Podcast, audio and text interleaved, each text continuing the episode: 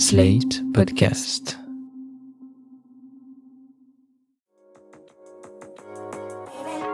Il y a beaucoup de petits ou gros mots sur lesquels on n'ose pas toujours mettre des mots.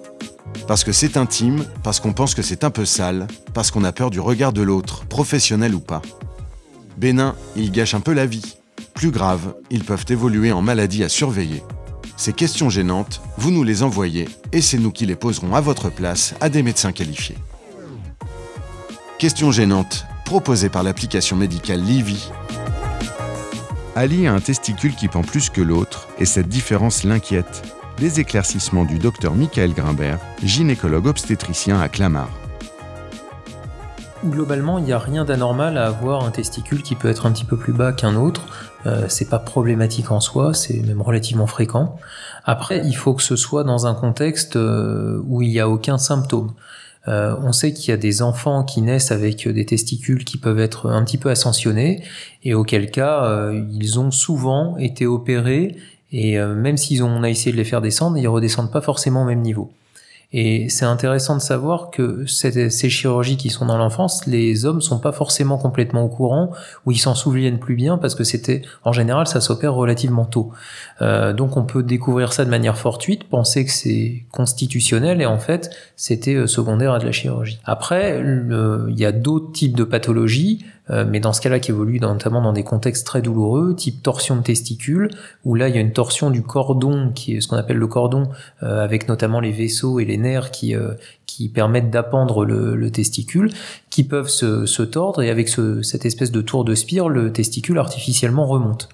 Et donc on peut se retrouver avec, euh, avec un testicule plus haut, mais là il y a une symptomatologie qui est quand même très importante, très douloureuse, et ça euh, on se dit, on se dit bien que c'est quelque chose qui est pas normal du tout. Comment on reconnaît d'ailleurs un cancer des testicules? Le cancer des testicules en général va lui plutôt euh, se, soit être découvert de manière totalement fortuite par euh, une, un, un testicule qui prend du volume par rapport à ce qu'il était et qui est pas forcément douloureux du tout. Mais en général, c'est une augmentation du volume plutôt qu'une modification de la, de la hauteur du testicule. Lorsque j'ai des rapports sexuels, les testicules ont tendance à rentrer à l'intérieur sous la peau. Est-ce que ça c'est normal également? Il rentre pas forcément sous la peau. En général, c'est pas, c'est pas totalement normal qu'ils rentrent sous la peau.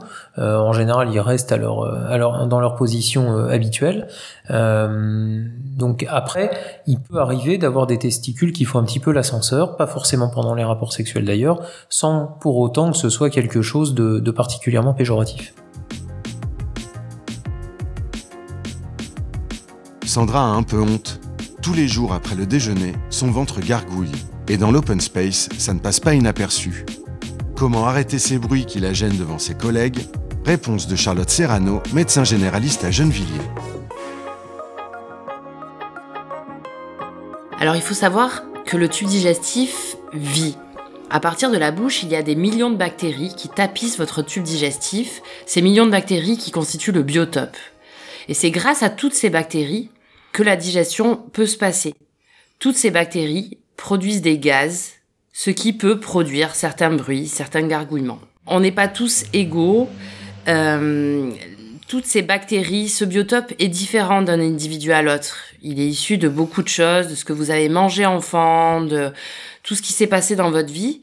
Et puis il y a aussi le tube digestif lui-même, qui est fait de muscles, de petits muscles qui travaillent tout seuls.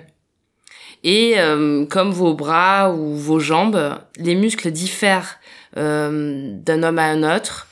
Euh, et du coup, ben, on digère pas tous de la même manière.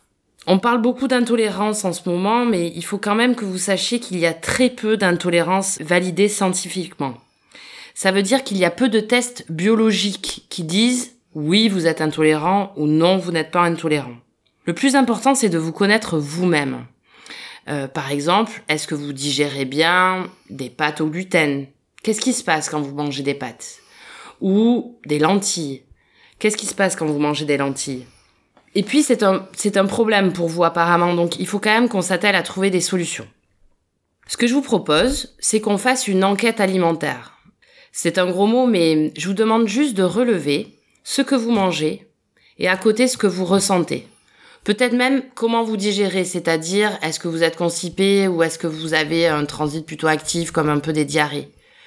Vous faites ça pas sur longtemps, sur 2-3 jours, un jour de semaine un jour de week-end parce que souvent on a une alimentation qui change entre la semaine au travail ou le week-end, à la maison ou entre amis. Vous notez tout ça et puis en suivant, on verra ensuite ce qui est plus facile pour vous de digérer, tant sur un plan que sur un autre. Il faut apprendre à s'écouter pour tout cela.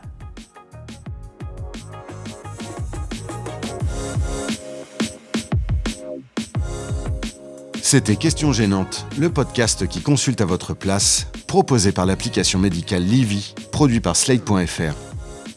Retrouvez-nous sur Slate.fr, iTunes, Spotify, Deezer ou sur votre application de podcast préférée. Si ce programme vous a plu, laissez un commentaire ou mieux, mettez-nous 5 étoiles.